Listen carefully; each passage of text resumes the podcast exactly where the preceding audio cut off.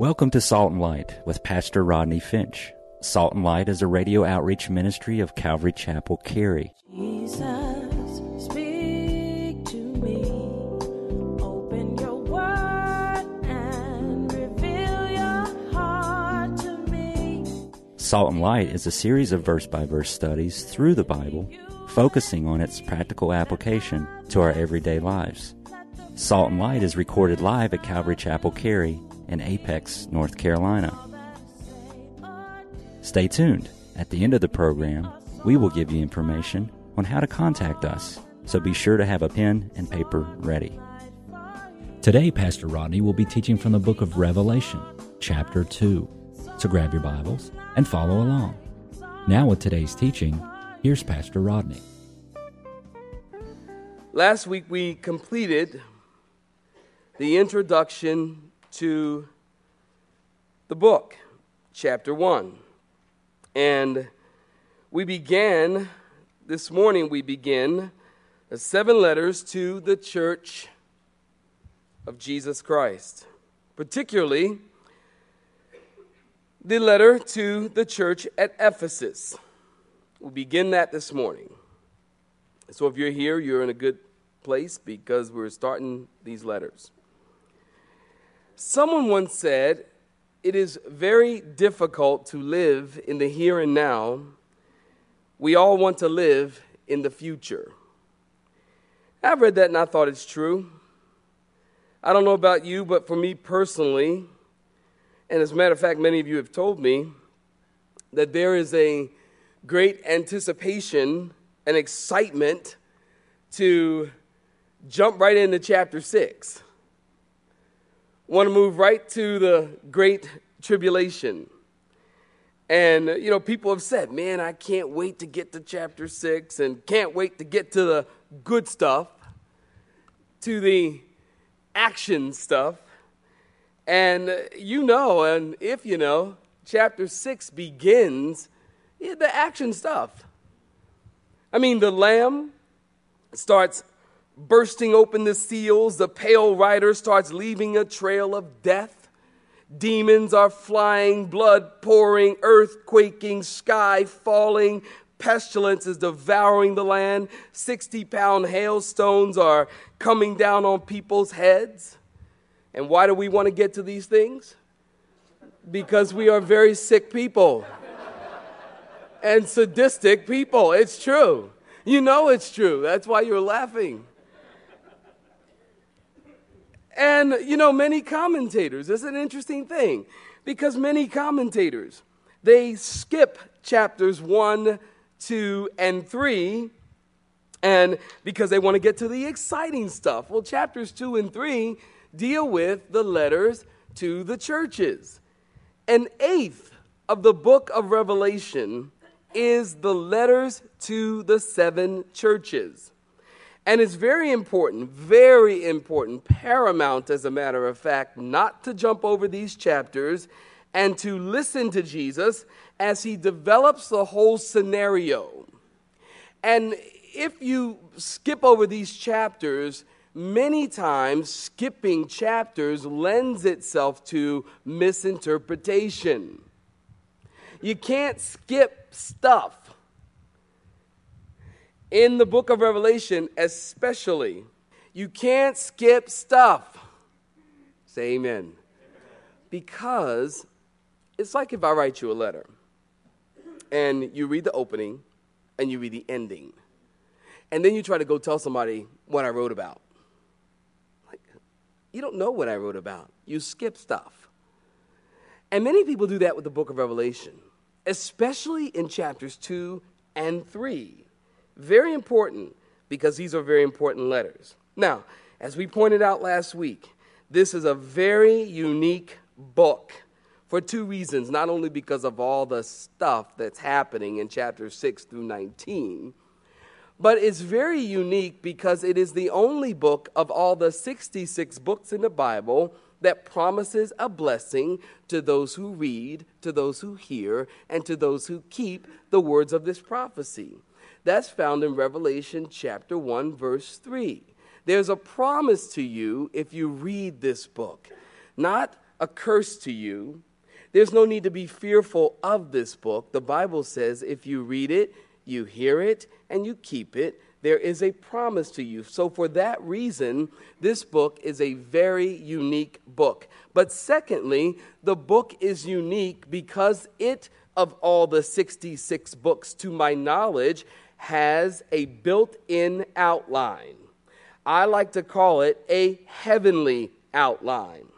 If you don't have this verse marked in your Bible, Revelation chapter 1, verse 19, if you don't have that verse marked in your Bible, do it now. Revelation chapter 1, verse 19 says, Write the things which you have seen, and the things which are, and the things which will take place after this. You see that? It's a heavenly outline. It tells us, gives us the divisions, if you will, of the entire book. The entire book of Revelation is divided in three sections. The first section is chapter 1. We covered that last week. It deals with the things that John has seen. And what did John see? He saw Jesus. He described in great detail in an awesome, poetic, powerful, dramatic picture Jesus Christ. We saw that last week. That's the first section.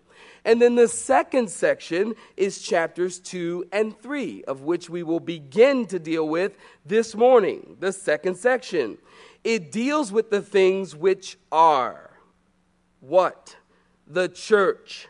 The things which are. Of which we will start this morning and probably complete sometime next year.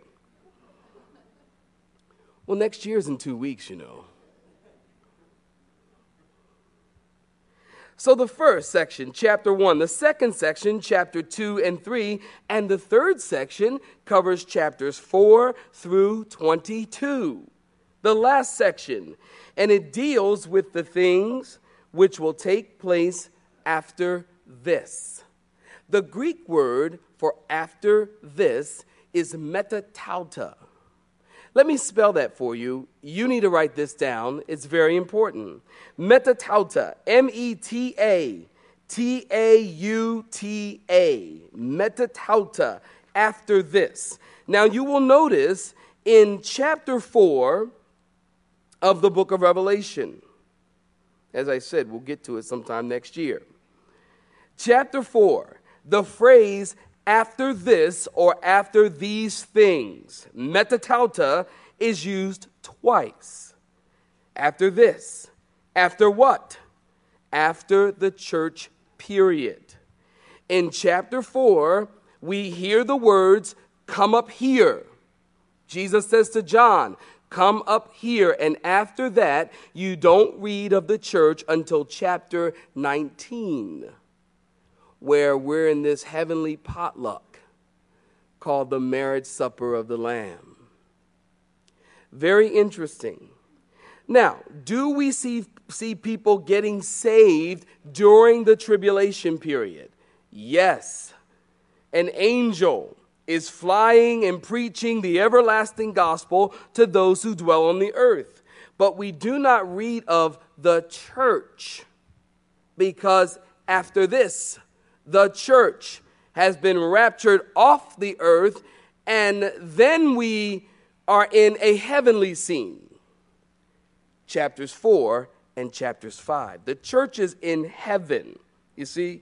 So the rapture of the church, I believe, takes place at chapter 4, and then we have the heavenly scene in chapters 4 and 5, and the church is in heaven. Meanwhile, back on the ranch, chapter 6, begins this awful, great, and terrible day called the Great Tribulation or called the time of Jacob's trouble. It's an awful time upon the earth from chapter 6 through chapter 19. That is the period of the Great Tribulation. In chapter 19, we see Jesus returning again, and the armies of the world gather together for this battle of Armageddon in the valley of Megiddo, where the Bible says that the blood will flow as high as the horse's mane. And if you see my presentation when I was in Israel, I took a picture of the vast valley of Armageddon or the Megiddo Valley. And I had to take two pictures to, you know, the panoramic kind of shot to get it complete. It's vast. 200 million man army will gather in this area to fight against Jesus Christ. But guess what? He wins. He wins.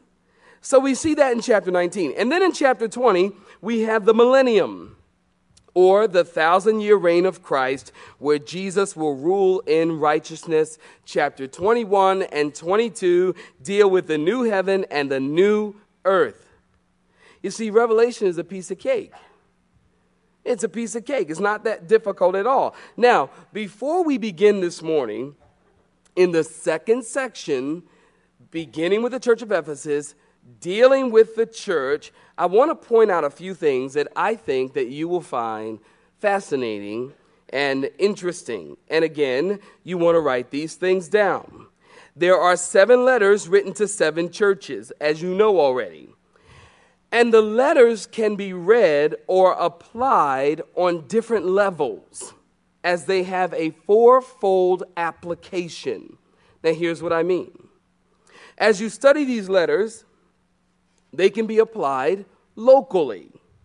In other words, there really were seven churches in the country that we now call Turkey or Asia Minor. And these were actual churches with actual people, actual Christians, just like there's a church in Apex, a Calvary Chapel, and lots of churches in Apex. This was an actual church. It can be applied locally. The letters can also be applied ecclesiastically or applied to the church. In other words, anyone who wants to learn about the church or who is involved in the church can learn big time lessons what the church should and should not be doing or what the church should watch out for. So as you read the letters, they can apply to a local scene or to the church scene ecclesiastically. Or they can apply, thirdly, personally. In other words, you can study these letters and apply them to your life personally, on a personal basis. We can learn personally, and you can learn personally what you ought to be doing and what you should not be doing. How is it that you should apply this to your personal life. Now, how do you know that, Rodney? Well, jump ahead just a bit. In verse 7 of this chapter, chapter 2, verse 7, it says, He who has an ear, he who has an ear, let him hear what the Spirit says to the church. So you can apply these letters on a personal basis, personally, and then they can be applied prophetically. In other words, these churches represent seven successive stages in the unfolding of church history, and it begins. Um, it, it begins actually with the church and it consummates, if you will, or ends at the rapture, as I said, and then chapter 4. So they can be applied locally, ecclesiastically, personally, and prophetically. Now keep in mind, when John was writing this, this was prophetic to John. To John, it was prophetic. When John was giving this message or this letter to the church, things had not unfolded yet. It was prophetic. But for us, it is historic because we are coming to the end of the church age and we look back on history. So, very important to understand that locally, ecclesiastically, personally, and prophetically. And not only can these letters be applied on different levels, but also each letter has a similar outline. Very interesting. Each letter has a similar outline. At the beginning and the ending of each letter, there is a positive affirmation a corrective exhortation, an eternal motivation, and a divine revelation. At the beginning at the end of every chapter, they have a positive affirmation, except to the church at Laodicea. Interesting. They are told what they're doing good, how they're doing a great job, and what pleases the Lord. A positive affirmation. And after this positive affirmation, he gives a corrective exhortation. The areas that they need to make some adjustments and what they need to do to change, with the exception of Smyrna and Philadelphia. Okay? Positive affirmation, corrective exhortation, and also each letter gives an eternal motivation. In every case, Jesus is motivating these Christians to make changes based on eternity. In other words, Jesus says, don't forget about heaven, because how they respond is going to have eternal ramifications. And lastly, each letter has a divine revelation. Now, this is fascinating to me. In each of the seven letters, Jesus takes a phrase, get this, or an aspect of what we saw in chapter 1, and Jesus reiterates it one by one. One part is given to each of the seven churches. Each letter begins with a personal description of Jesus Christ. Now, you might remember last week, Jesus said, I am he who was alive, and now, and, and, and who is alive and was dead. Now I'm alive. Well, he says to the church at Smyrna, I am he who was dead and now alive. To the church at Pergamos, he said he has a sharp two edged sword. You remember from last week, John gave us that powerful description that out of his mouth comes a sharp two edged sword, which speaks of what? The Word of God. So it is very interesting that each description that John gave us in chapter 1, we find a piece of that description in chapters 2 and 3, speaking to the church very fascinating to me. So, beginning in chapter 2 with the church at Ephesus, God gives us these seven churches, and He gives us, if you will, an x ray of the spiritual condition of the church. And that's what we're going to look at for the next several weeks an x ray of their spiritual condition. Revelation chapter 2, beginning in verse 1. If you are there, say a hearty amen. amen. To the angel, the church at Ephesus, write. These things says he who holds the seven stars. See, that was one of the descriptions in chapter 1, remember? These things says he Jesus, who holds the seven stars in his right hand, who walks in the midst of the seven golden lampstands. Now, give me your attention. Think about it. Think about this. Chapters 2 and 3 is the only record of anything that Jesus ever wrote down. Ever. Now, wait a minute, Rodney. I know my Bible, man. I remember the time when Jesus leaned down and he wrote in the dirt and all those guys disappeared. Yeah, that's true. But we don't know what he wrote. Interesting.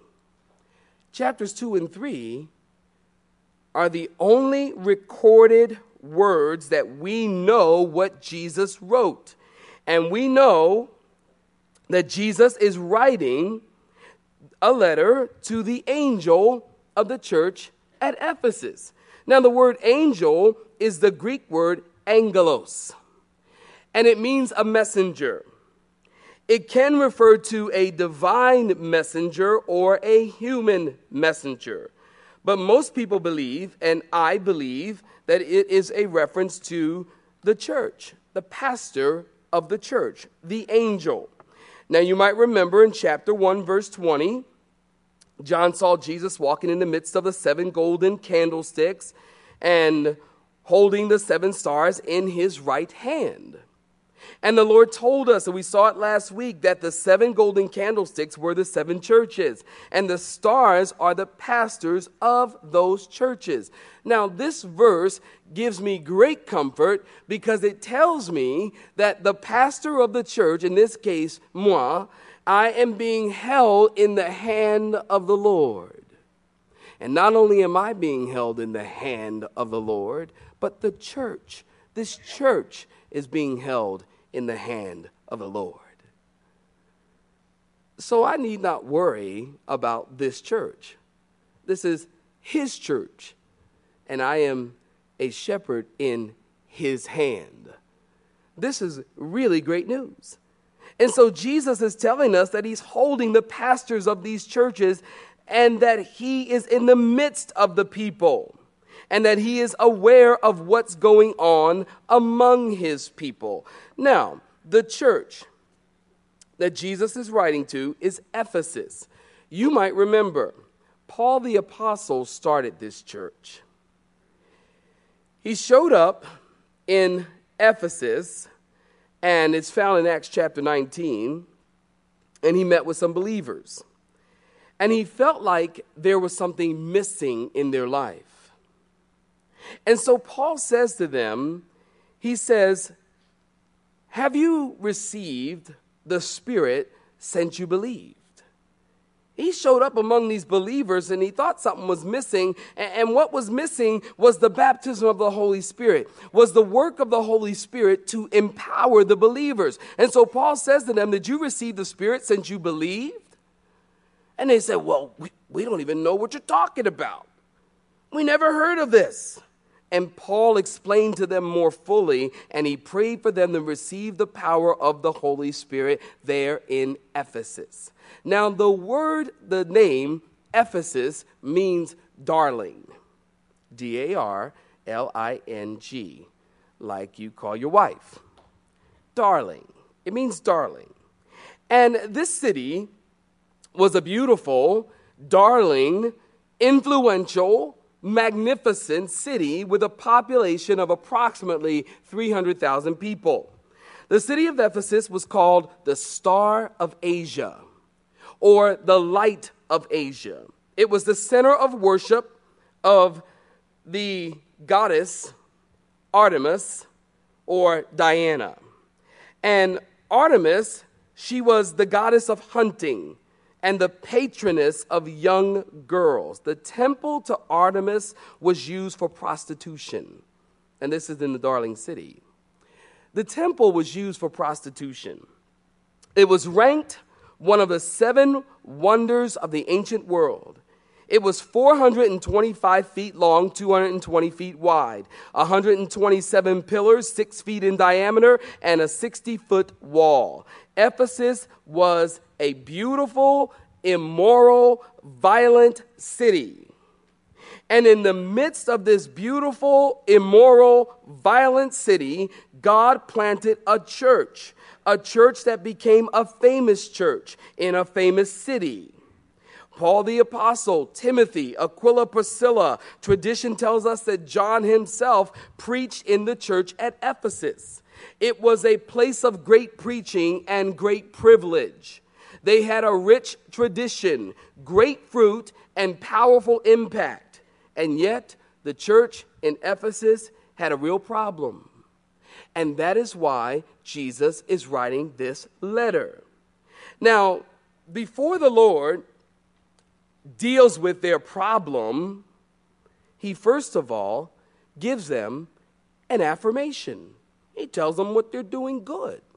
Notice in verses 2 through 4 I know your works, Jesus says, your labor, your patience, and that you cannot bear those who are evil.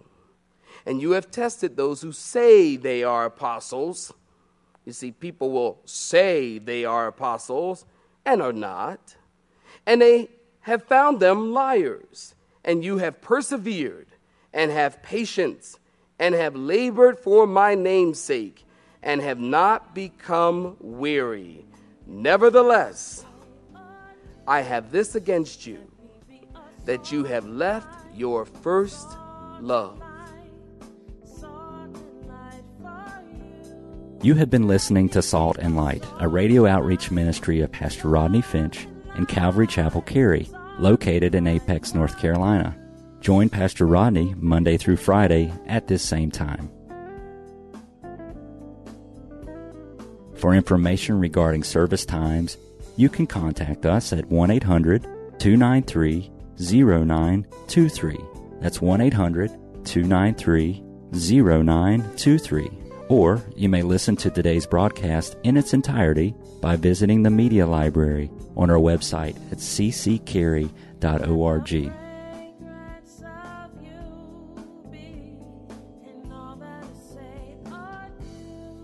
We would like to thank you for tuning in to Salt and Light and pray that you have been blessed. Until next time, may you be salt and light.